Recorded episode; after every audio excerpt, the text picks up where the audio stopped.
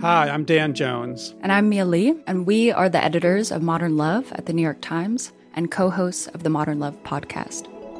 We read love stories for a living. And by love stories, we mean essays written by real people about all forms of human connection. We're talking about everything from first dates to funerals, from sibling rivalries to new love at 85. On our show, we're going to bring those stories to life. We'll hear from the writers and also from the people who are written about. Relationships are the most important things in our lives, and the people that tell us their stories are just so brave, like way braver than I think I am most of the time. Yeah. They're so honest and so vulnerable. And listening to the stories, I feel like you absorb so much wisdom and you get a sense that you're not alone. You can follow Modern Love wherever you get your podcasts, so you'll never miss an episode. We hope you'll join us. New episodes are out every Wednesday. From the New York Times, I'm Michael Barbaro. This is The Daily.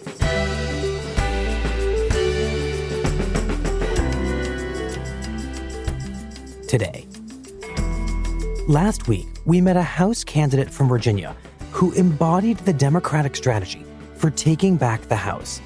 This week, she arrived in Washington. A conversation with Congresswoman elect Abigail Spanberger. It's Thursday, November 15th.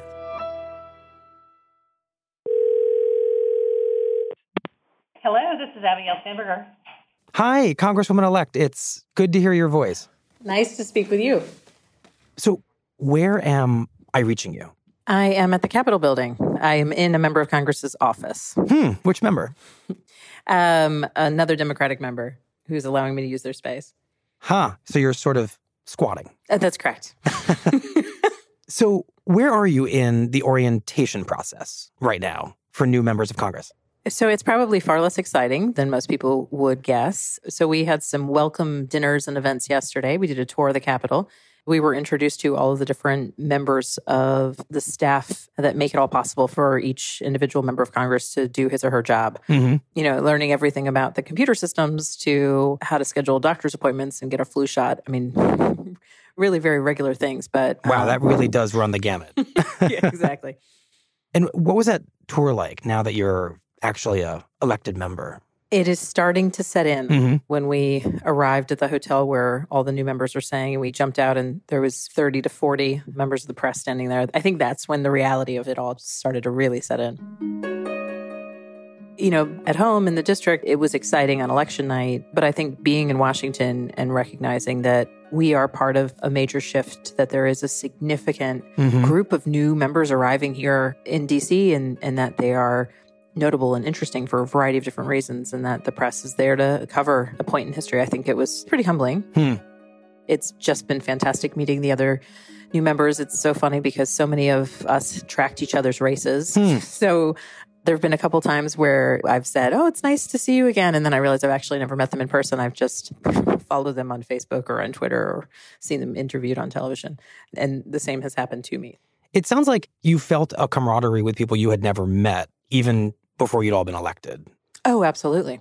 And what was the basis for that?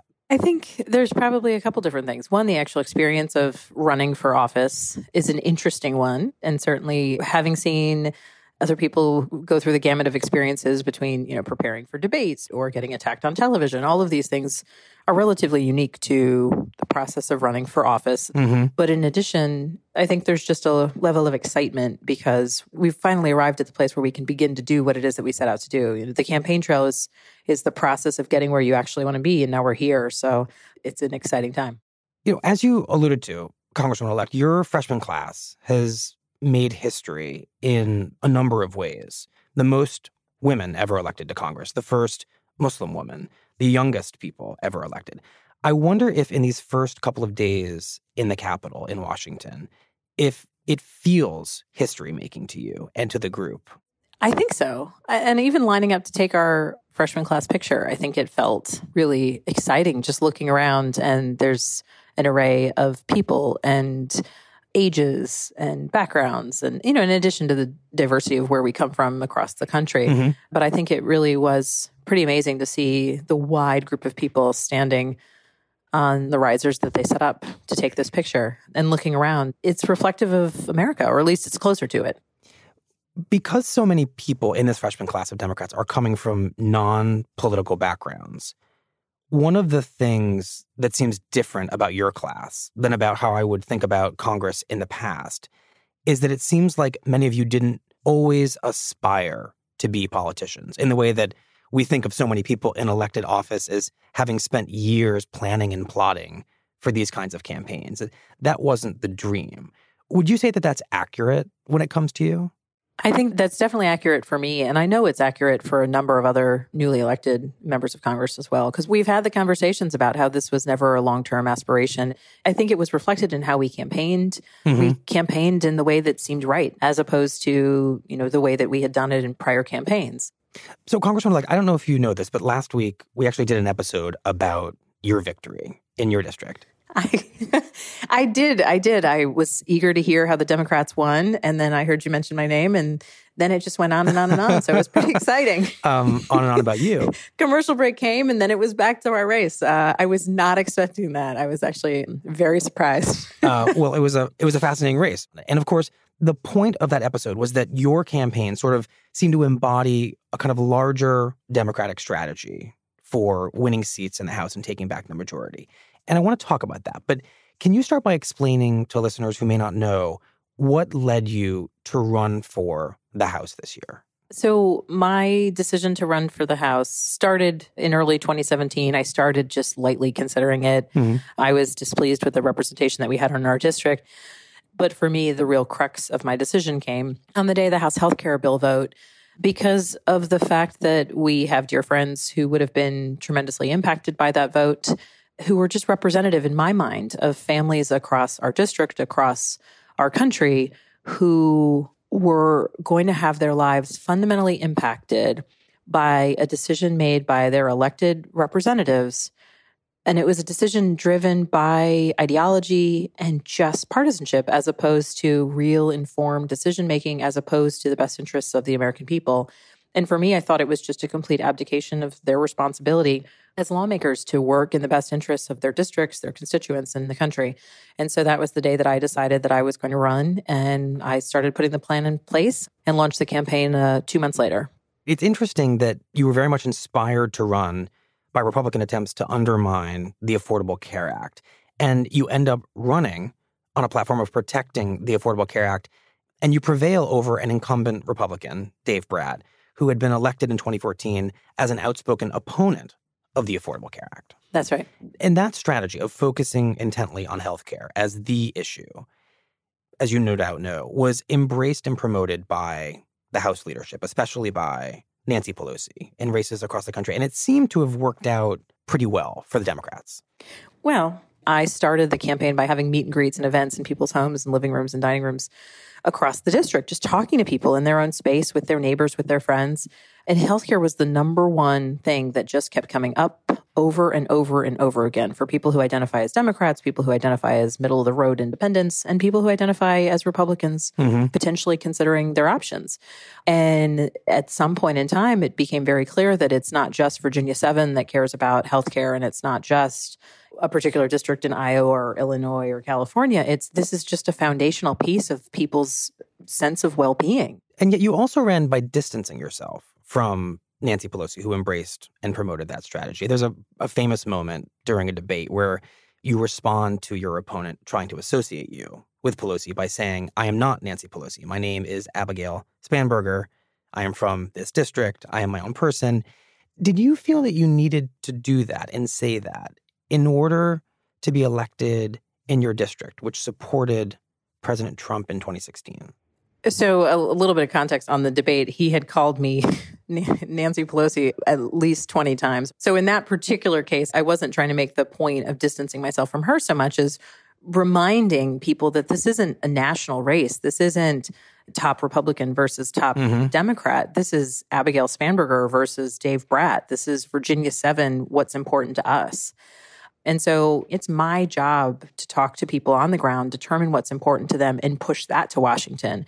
I am not doing my best to represent people if I'm letting Washington push out the issues that I'm supposed to be talking about. Hmm. Understanding that you came to healthcare on your own as an issue and weren't necessarily trying during that debate to distance yourself from Nancy Pelosi. You have said that you don't plan to support her for another term as speaker. And I want to understand the basis for that. Is that because you think that that best represents what your constituents want, knowing that your district is a red, purple district, one that voted for Trump? Or are you taking that position because you just don't think that she's the right person for the job at this moment? Or, or is it both? I mean, looking at what Leader Pelosi has done in her career has been exceptional. She is a fantastic example. She's been an incredible representative for her district and continues to be. And quite frankly, so many of the women who are here, she blazed a path for so many of us. So I'm grateful for her for her leadership on that and her leadership previously as speaker and now as minority leader. But I do think that what we've seen with this big, broad brush of new people engaged in the political sphere, we have new voices coming in at the lowest levels. But I think at the top, at the level of the speakership, we need to turn a page. And, I, and please understand, I don't think it will be very easy to do this, but it is mm-hmm. about turning a page and having fresh voices lead the conversation. And so that's why I think it's important that we have new leadership. It's interesting what you're saying about Nancy Pelosi and that there's a need for fresh voices because yesterday, as you may know, another of your freshman colleagues, Alexandria Ocasio Cortez, went to Pelosi's office to demand more action on climate change in a kind of protest. And I wonder, did you participate in that? No, no, um, no. Uh, so and and why not? Because my priority is to get things done and solve problems. And that requires that we be bringing people into a conversation and any sort of action that might stop that conversation before it even begins to happen, I, I think isn't serving the goal that I seek to pursue. I mean, I, I think that that moment in your answer kind of speaks to this really intriguing tension within this historic freshman class. I mean, maybe you don't regard it as a tension, and you can let me know that, but it feels like there were these two distinct waves of Democrats elected last week. There is a group of moderate Democrats in red districts carried by President Trump, like you. And there is this progressive group of Democrats who won in typically blue districts. And I wonder do you see your agenda as inherently a bit in conflict or at odds with theirs. No, and I think the big tent Democratic Party, where people have vibrant voices and are passionate about the things that they believe in, I think that that's really, truly healthy for our democracy. Mm-hmm. You know, our district, it's a 50 50 district. I'm going to be representing a lot of people who did not vote for me and a lot of people who disagree with me. And so for me, to do my job correctly, it's very important that I spend time being attuned to what their priorities are and what their concerns are because I represent them as well and I need to serve their interests even when we may disagree on how to best do that through policy. Hmm. So if they go off and protest in Nancy Pelosi's office, that's fine with you. You may not partake in it, but you're open to it. I don't actually pay attention to it. Mm-hmm. That is of little consequence to me or my desire to be an effective leader and an effective member of this freshman class and an effective representative for Virginia's 7th District. Mm-hmm. It sounds like the most important issue for you is definitely healthcare. You said that on the campaign trail. But I wonder if it turns out that many of your Democratic colleagues, enough to drive the agenda, have a different priority, perhaps driven by that progressive agenda. And it's, for example, to investigate President Trump. So I just want to understand how a new member like you, especially from the district where you're from, grappling with that question of whether or not the House Democratic majority should focus on something like that, or if it's problematic to focus on something like that. Members of Congress have a variety of responsibilities, and my voters sent me here to talk about healthcare, to talk about good governance, mm-hmm. To talk about the issues that are important to them. And so, where as a member of Congress, I will have to, you know, ensure that we are providing a good check and balance you know that's something that's an obligation and a duty that I will respect. But my priorities are serving the needs of the people in my district and addressing the issues that I ran on, and those are not issues that I ran on. Of course, the reality is that as a member of Congress, you have to take votes on all kinds of issues. And I wonder when it comes to things that you didn't run on, like investigating Trump, or even a set of policy questions that are different from the ones that you are most passionate about. Do you feel like you actually have more in common with liberal Democrats or with moderate Republicans? Well, we've only done the briefing on how to get our flu shot so so I don't know where everyone falls on the gamut of things to be able to really discern or answer that question. I mean, really, when it comes down to it, I am passionate about the notion that our government should be enabling people to have tremendous opportunity and to live out the American dream. And I know that sounds idealistic and optimistic, but you know, if you don't have idealism when you're going in, when will you get it? Mm-hmm. And frankly, in a district like ours, where we have people who are across the broad spectrum of political ideology, it's amazing if you sit down and have a conversation. It's amazing the things that you can agree on. You know, and once you can agree on sort of what your goal is, then the policies that you pursue, that becomes an extension of that conversation. But if you're skipping right ahead to, I support this policy without talking with people who might otherwise disagree with you about what the goal is of pursuing that policy, then there won't be a real opportunity to find that commonality and to perhaps realize that there are more places where you agree than disagree. Mm-hmm. You know, if we want our legislation to be long lasting and impactful, we need to find places where we can find agreement. I would also argue that there are many members of Congress who are trying to do just that. There just haven't been enough of them. And I hope that with this new class coming in, that there will be a new critical mass of additional voices really working towards that end. I think an essential question for you and for everybody else is what this new Democratic House majority will stand for. What kind of Democratic majority will it be? Is there a sense for you that the party needs to be something else than it is right now and has been for the past few years? No, not necessarily. I think my sense is that we need to listen to people and hear how they talk about things. And so, you know, healthcare for some people is an emotional issue related to the health security of a parent or a child or themselves. And for some people, healthcare is an economic issue. You know, they can't afford the prescription drugs that they need. And for some people, it's an economic issue because they recognize that there's societal impact when somebody walks into an emergency room without insurance and needs life stabilizing care.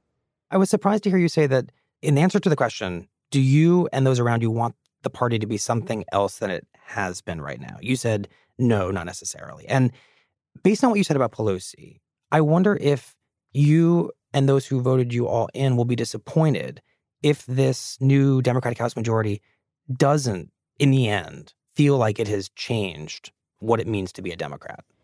I don't know that we need to change what it means to be a Democrat. Mm-hmm. Democrats mm-hmm. are working on policies that improve people's lives and build up our economy and create opportunity in our communities. I think the only thing that needs to be broadened is how we talk about that to make sure that people realize that the things they care about are, in fact, being touched and being addressed. Mm. It sounds like you're advocating for being both moderate and progressive, that you can please both sides of the party by addressing these issues the right way. Do you really think that's possible? I have trouble with all the labels because mm-hmm. everybody mm-hmm. labels everybody different ways. I think it more comes down to just we're saying the same thing. We're just using broader vocabulary. Mm-hmm. Uh, if, if I invite you to lunch and I'm speaking French, I'm still inviting you to lunch. If I say it in English, I'm saying the exact same thing. I'm just using the right language. And so I think it's important because looking at these issues in silos is not going to allow us to create the best policy, let alone show impact to the voters of how it is that we're viewing kind of very complicated issues. Right. I guess the question is do voters understand multiple languages or do they just understand one language? Because you guys are representing a, a huge and diverse population, and some people really are only capable of absorbing it in one language. And I guess that goes back to what I'm saying, which is we need to broaden our vocabulary. We need to talk about if we're talking about environmental issues, we're talking about global climate change, we're talking about the health impacts, we're talking about the tourism dollars, we're talking about new emerging jobs. We need to broaden and talk about these things as more fulsome issues because they're fulsome issues. And if somebody only cares about the health impact, okay, like check, they heard me talk about it. If someone only cares about the new jobs, oh, well, now we're actually talking about that as being related to you know, pro environmental policies. And so it's, it's not changing. It's just broadening the things that we're talking about because they are really broad topics. And I think that far too frequently when we boil them down for, you know, kind of a brief comment here or there, a lot of that gets missed. Okay. Last question. I know that you're only on day one of orientation and then won't be sworn in for a few weeks. So forgive this question, but how much are you thinking about the next election? Because it is a big one. And how much are you thinking about the picture of the Democratic Party that you and your colleagues will paint for that big and important election, depending on what policy priorities you choose now and how you talk about and pursue those priorities? I think it's a really simple answer. I mean, a variety of candidates across the country talked to voters about what was important to them. And we need to take action on the issues that they said were important. But I think even on a broader scale, we need to continue being engaged in the way that we were engaged along the campaign trail, where we were listening to voters and really acknowledging their concerns and their challenges. And voters realize we can't solve every problem in a day or even in a year, but they want to know that we're trying and we're working hard to at least you know, make that effort. But does it feel like a burden to know that whatever you do or don't do may shape whether or not the party stands a chance of truly controlling government? I don't think it's a burden. I think it's a tremendous opportunity and an honor to be a part of getting people excited about being involved in politics again. And that's been a real key. I think even in this election, we had tremendous turnout in our district. And I know in many districts across the country. And it's because we made the conversation more accessible. And I think that goes back to my earlier point. When you broaden the way you talk about issues, you're making the conversation more accessible. And that invites more people in. And the more people who are engaged in the democratic process, I think the better it is for our country and the better it is for the outcomes on legislation and, and at elections. Well, I want to thank you so much for talking with us. And I'm just wondering, when it comes to being in Washington now as a Congresswoman elect, what are you most nervous about? I'm about to get booted out of my friend's office because he needs to take it back. That would make me nervous. I, I, can't ruin my new friends, my new congressional friends. So I'm just excited at this point. I don't have a lot of nervousness. I'm excited about the opportunity, and I think it's an incredible honor that few people get to have. And so I want to respect it every day and work hard to make sure that I'm, you know, working in the best interest of my constituents and this country. Well, thank you very much. I really appreciate it. Thank you. Bye bye.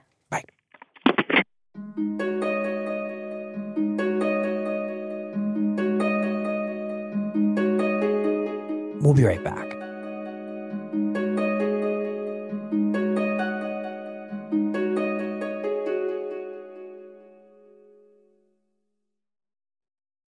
This podcast is supported by Facebook. It's been 25 years since lawmakers passed comprehensive internet regulations, but the internet has changed a lot since then, and it's time for an update.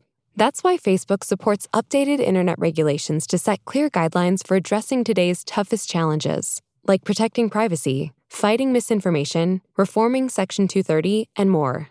See their progress on key issues and what's next at about.fb.com/regulations.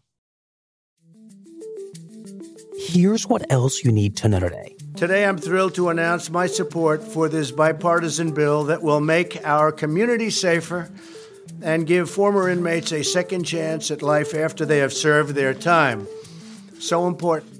On Wednesday, joined by members of Congress, President Trump endorsed a major overhaul of the nation's criminal justice system that would begin to unwind a set of sentencing laws from the 1980s and 90s that have incarcerated African American offenders at much higher rates than white offenders. Working together with my administration over the last two years, these members have reached a bipartisan agreement. Did I hear the word bipartisan? There you go. Did I hear? Did I hear that word?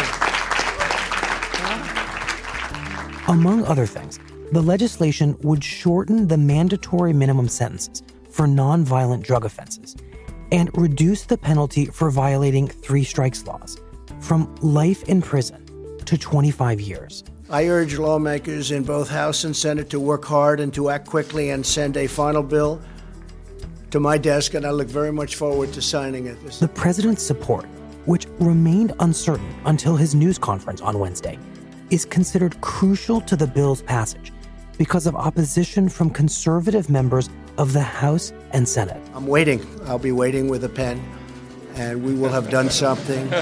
we will have done something that hasn't been done in many, many years, and it's the right thing to do. It's the right thing to do. Thank you all very much. Thank you very much.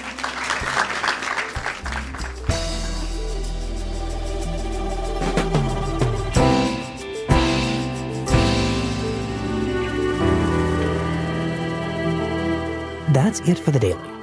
I'm Michael Barbaro. See you tomorrow. When times became uncertain, Womply pivoted their technology platform and committed to help small businesses and self employed workers get approved for their PPP loan. In just a few months, Womply has helped 1 million businesses across America to secure much needed funding so they can continue to stay open and serve their communities. Womply helps small businesses thrive. Visit womply.com to learn more.